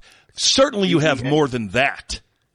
If I give you a 10% break on taxes and inflation is up 20%, I would ask you, because you're a math wizard, I think, aren't you Yeah. some form of uh, mathematician? Sure. I believe that if you look at the position that we are in now, we are not better off than when Donald Trump took office. We are worse off. It's just being blamed on Joe Biden. But Donald Trump, as I say later on in this, spent $8 trillion not on the lie in Iraq, but the lie right here in the United States, based around COVID, which he seems to just completely dismiss that everybody in the country was walking around with two masks and standing on dots and fighting with their family and losing their jobs and shutting down the churches. That to him was just bad medical advice from Dr. Darth Fauci and means absolutely nothing. We're all past it. It could never happen again because Donald Trump's coming back with the red cape and the playing cards to save the day. Go ahead. I would He hope. Otherwise, you're wasting all of our time, which you probably are anyway. Ouch. By the Yeah, way, he, that hurts. By the way, Donald Trump. debt. Never, by the way, Donald Trump did not Here give the goes. presidential Here it comes. uh, uh, uh, uh, uh, freedom medal to Anthony Fauci. There was a commendation that was given That's to about 25, 35, 50 people uh, for Operation Warp Speed. That's what that was about. I love this. that was was not a Medal of Freedom. sure. You acted as though Donald Trump gave Fauci the Medal of Freedom. He did not. I just look at it this way, Kevin. If you're the president, What was the email that Kevin could send that apology to? I I don't think he's going to apologize. I don't think it's within Kevin to apologize. I think because enough. even even when he recognizes that he's wrong, he could he go, he blows right past it. Pl- Play on, you'll hear it. Okay. I know how you look at it, but you make Well, it I know, up. but I'm just saying. Well, there's a lot of people like me that that you look at the president. Well, there's of the there's United no question. There's a lot of like dumb people in this country. I've I've not argued there weren't a lot of dumb people in this country. Now, this hits me in the soul. Kevin, you can say that all you want, but that's ridiculous. I just gave you the Not a dumb facts. No, what, here, let me tell you what's ridiculous. You- all right, you gave you've called in here and you have wasted our time by making one stupid comment after another. That's a waste of time. Now, I allowed you to waste our time to prove to you just how deadly wrong you were and how unbelievably biased against Trump you are, and that's fine. You got your say. But when you start spouting lies, I don't accept lies.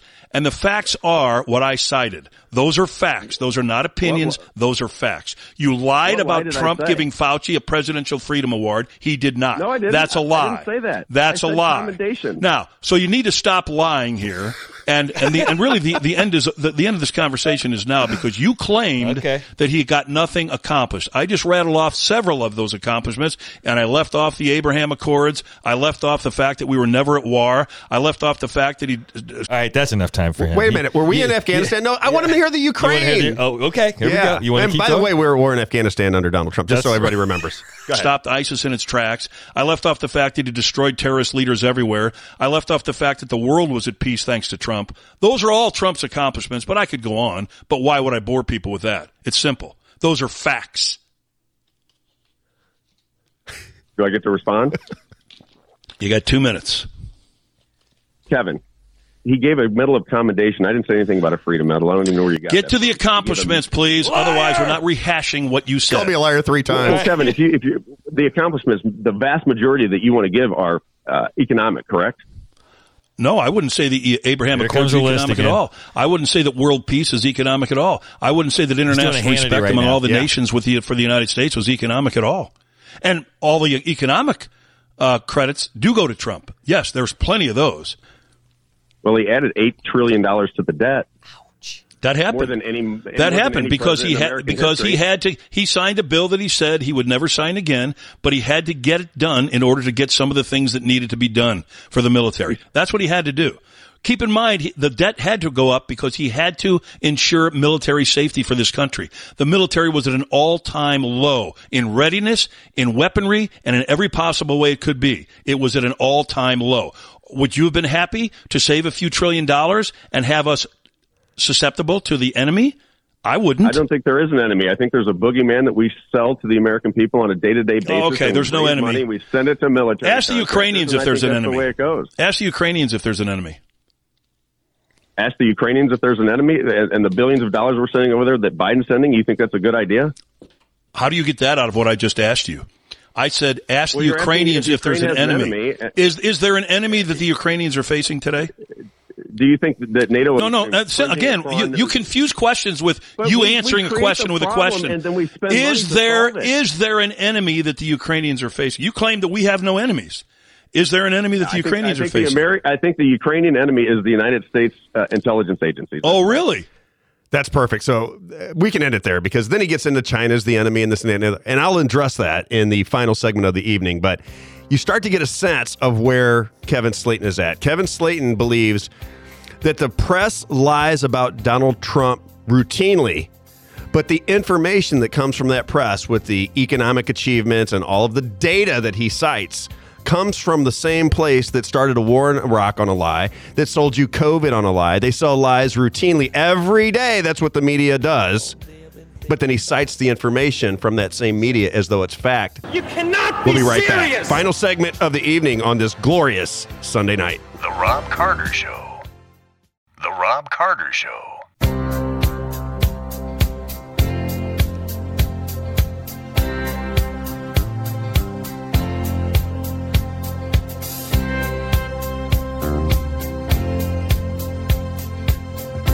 Do you think Kevin Slaten is excited for this presentation that we're putting on?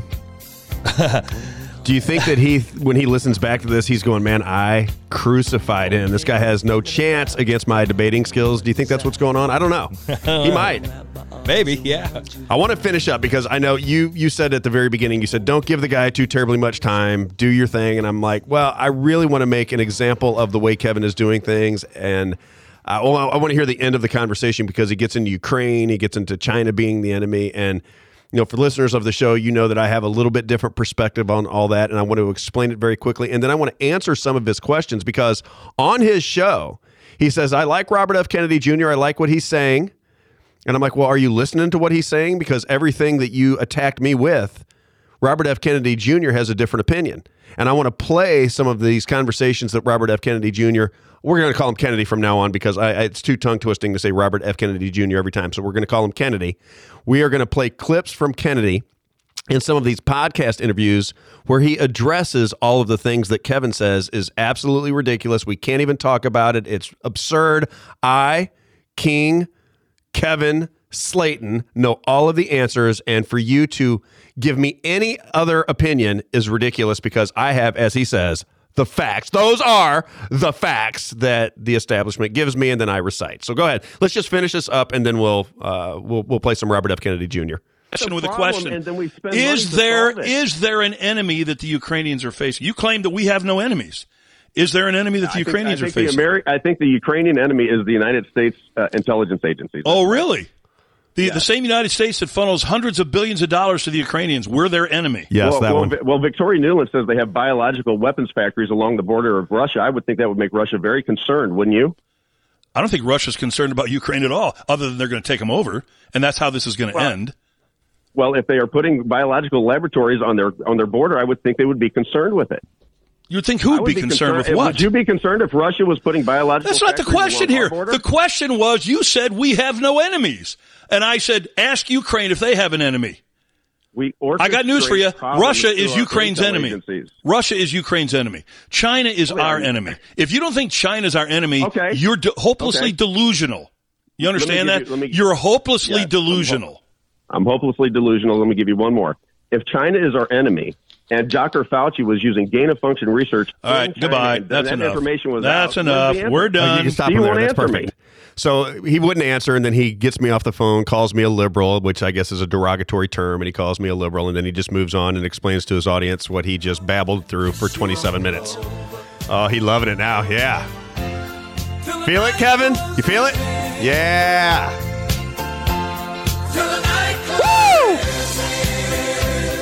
I can see him dancing. I can tell you. I feel it. I can. I can actually see it in my brain. But anyway, the reason I want to address these two particular points is because he asked about Ukraine, and then he said, you know, China's the enemy. I was in China. I've said it a million times when COVID was actually the propaganda was beginning. I was in China. So I watched the people falling down in the streets from COVID, which never really materialized that way. So you know it was propaganda that was organized between the Chinese government and the American government. It was organized. That's how you know it was a planned event from the very beginning. But just to make a quick point, because I want to get to Robert F. Kennedy Jr., he says that China is our enemy. And then he defends Trump for putting Fauci up in front of everybody.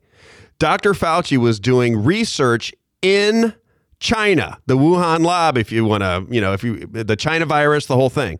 So if Dr. Fauci and his organization is doing research in China with biological weapons, are they really our enemy? Does that make any sense to you that if somebody in the medical community is doing research with our sworn enemy with biological weapons, that that person wouldn't be held accountable?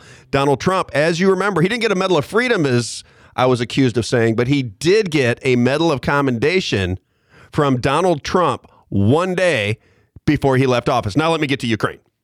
Because what I tried to explain to Kevin is that Victoria Nuland went before Congress. She was answering Marco Rubio, Tiny Hands Marco Rubio, uh, about biological, I say they're weapons, but they're biological laboratories on the border of Russia in Ukrainian territory. And how would Russia feel? So I, my, my contention is the American intel agencies are aligned with the puppets in our government and they create problems around the world that make us go build military equipment. Uh, we have to fund all of these operations around the world because we are the policemen of the world. What people don't recognize that could potentially be happening is it is our own intelligence agencies that cause these problems that we have to fund and fix with our taxpayer dollars. That's the problem that I see that nobody seems to want to have a conversation about. Kevin just completely dismissed it. I want you to hear it. This is the uh, problem 996 it's it's part of the problem is the name of this podcast the guy that does it is dave smith i don't even know the guy but i saw this on youtube and i think this is a terrific interview that he gives with robert f kennedy jr and i just found a clip where kennedy is talking about Ukraine, the very ex- exact conversation I was having with Kevin Slaten. So I want to play this. Uh, clip number two, eight. Go. with with Russia, which they're very open about. That is the aspiration of the neocons. So they have her on a telephone, you know, that was recorded, choosing the next cabinet when we overthrow when the when the government gets overthrown. Russia then, you put yourself. My uncle always said you got to put yourself into the shoes of the adversary. Uh, Russia then says, okay, there's a U.S. government, there's a U.S. created government now in Ukraine on our border. The Russians are worried about Ukraine because they've been invaded three times through Ukraine.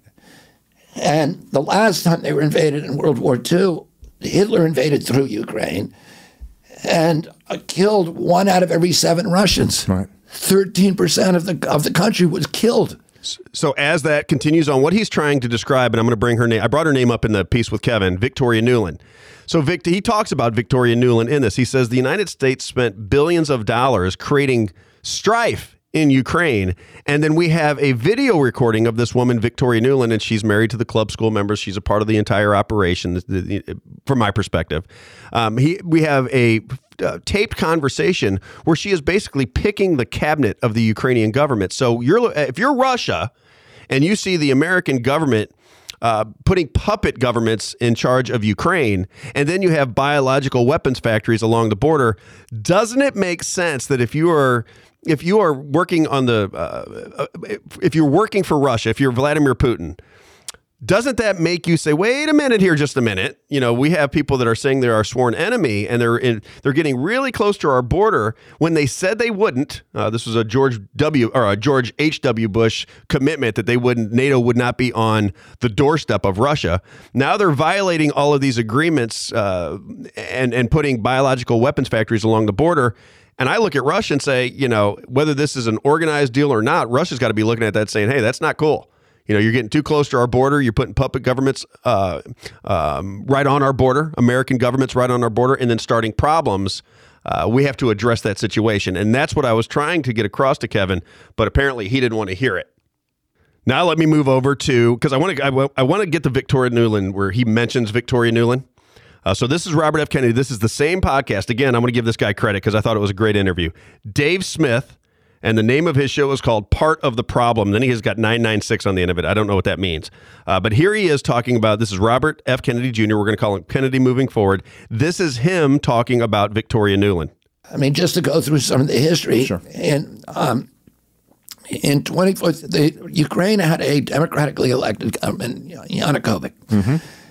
And uh, that was that was neutral, but very open and welcoming to the Russia and uh, and and we overthrow that. Uh, let me put it this way: we spent five billion dollars creating protest movements to fund protest movements over there that ended in 2014 with the overthrow of that government. Yes. And it's unclear how much America, the United States government, was orchestrating the actual violent part of that that happened at the very end. But we do know that Victoria Nuland, who's one of the neocons, has been around since, you know, forever, since the Iraq War. the real same- deal neocon. Robert Kagan's wife, the founder of Yeah. Project for New American Century, like real high level neocon. Yeah, Yes. and these are the people who got us into Iraq. Yes. So, you know, they went into Iraq. It was an $8 trillion mistake. Now, I just want to make a point because what he said was they had to they had to refurbish the military because that was the mantra coming out of the establishment that the military didn't have socks to wear. It was like 1910, and we we couldn't survive because our we have nuclear bombs that can destroy the planet. But we needed new, fresh military equipment from the military industrial complex. And Donald Trump, being the savior of the planet that he is, had to create this money so that the military industrial complex could make more weapons because everybody knows we don't need homes for people that are living on the street and we don't need to tackle drug addiction in this country and we don't need to tackle the lying press and we don't need to tackle all of the strife that is going on around the world. What we need to do is create more weapons for Lockheed Martin and some of these people. That's what Kevin believes, and he thinks Donald Trump did a great thing by creating $8 trillion of additional debt by funding this operation. This is this is his position. I seem to disagree with it, as you might expect. Now, I want to play one more clip. Now, this is Robert F. Kennedy Jr. talking about the medical establishment okay? Because they have been lying to the American people for a long time. If you remember, if you're old enough, if you're in your 60s, 70s, don't you remember everybody on television smoking cigarettes? And then when they went to commercial, it was the cigarette industry that was funding everything. That's why everybody in Hollywood all smoked cigarettes. Everybody thought it was cool. Well, my mom died of lung cancer. So I don't think it's cool that my mom thought it was cool when she was 13 to start smoking cigarettes and eventually it took her life. No more than, I appreciate this new medical community of liars telling everybody to go out and get gene therapies in their arm for something they don't know anything about and they didn't need. I, I don't know if anybody needed it, but I guarantee you that the vast majority of people that took these vaccinations, these gene therapies, did not need them. So let me play this clip from Robert F. Kennedy Jr. I'm going to call him Kennedy eventually. I, am just getting in the habit of calling coming. him. It's coming. It's, coming. I'm going to make it work. But I want to play this clip where he explains how disingenuous the medical community is. That, again, Kevin Slaten thinks is perfectly fine and that Donald Trump shouldn't ask any questions. If Fauci comes in and says, shut down America, we shut it down because Dr. Darth Fauci says so. This is Kevin, Kevin's position, I believe. Uh, here is Kennedy talking about just the medical community attached to our government throughout the years. And you know, the, the experts disagreed about many things in the modern era about smoking cigarettes. You know, uh, doctors recommended it for many years. X-rays, um, you know, X-raying pregnant women, which was you know causing all these cancers, and every doctor was supporting it. Thalidomide, Vioxx, opioids. The entire regulatory stru- superstructure was saying opioids are not, you know, oxycodone is not addictive Yeah. Do- all the doctors, you know, people say, "Oh, I have to trust my doctor." All the doctors were saying that. I got. 'cause the- I have friends of mine, and most people around my age. I'm 40. A lot of people around my age know this. I, I have friends of mine who became drug addicts because they, in the 90s, they were just prescribing opioids Yeah. like crazy. It was just like whatever. Some It happened to me. Okay, and he goes on. So this is what I mean about the the medical community that Kevin Slaten thinks that Donald Trump had no. It just it's a we have the Black Plague coming, even though he's giving rallies in front of all these people standing shoulder to shoulder. We have the Black Plague coming, and the only person that can solve it is Mike Pence, the little wooden boy, and. Uh, Dr. Fauci and the scarf lady, that we have to listen to them. We can take no other information from anybody else. I look at these things and I say, wait a minute. When you are in charge of something, you have to be the bottom line. You have to be the final advocate for the people you're supposed to represent. Well, that would be Donald Trump. So if you just say that he had no choice because they would have crucified him, then I say that he should have been crucified. That should have been the that should have been the position that he takes. That would be leadership, which Kevin doesn't seem to understand either. He's like, leadership? What do you mean leadership? What do you mean? Rally the people. What does that mean? Well, it means that you take a leadership role. You say, listen, I can't constitutionally do anything here because it's a state's right. But you people in Arizona, you people in Michigan, you people in Georgia, you people in Pennsylvania, you people in Wisconsin, you have a democratic system within your states that has the ability to steal the election because of COVID and the mail-in ballots. You must be aware. You must have the you must have a system in place to protect your election system or it's ripe for theft. That's what rallying the American people would do. And then you should go to Wisconsin and you should go to Michigan and you should give rallies not about voting for Donald Trump, but protecting the vote so that we all understand that the election that we just had was legitimate. Does that seem like too much to ask? Not at all. You know Not what I mean? all. I don't. People like Kevin frustrate me because I think they they get themselves backed up into a corner and they would rather come out like a like a like a wounded animal and fight you on something they don't understand versus just listening to a conversation say well i see it this way you see it that way you know and have a uh, have a legitimate conversation. I think it's funny too by the way. I'm talking about cigarettes and here you are you got you got your cigarettes you're getting ready to get down Oh, yeah. with your cig and you're a perfectly fit guy. That's what's so funny about Yeah. uh, i'll give you another thing. My, so my mom dies of lung cancer my aunt died at 86 87 88 years old and she smoked up, up until the day she died. So it's like anything else. I bring that up because cigarettes have a destructive force on many people that smoke them and not others. Same with these medicines. You cannot say go out and take these medications without ever recognizing that it could have a damaging impact on some people but if you tell everybody to take it, then the some people that didn't need it are going to be affected. Kevin, you are welcome on my show anytime. I, I hope I didn't say anything to necessarily offend you. I wanted to poke some fun at the way you handled me on your show because I thought it was disrespectful.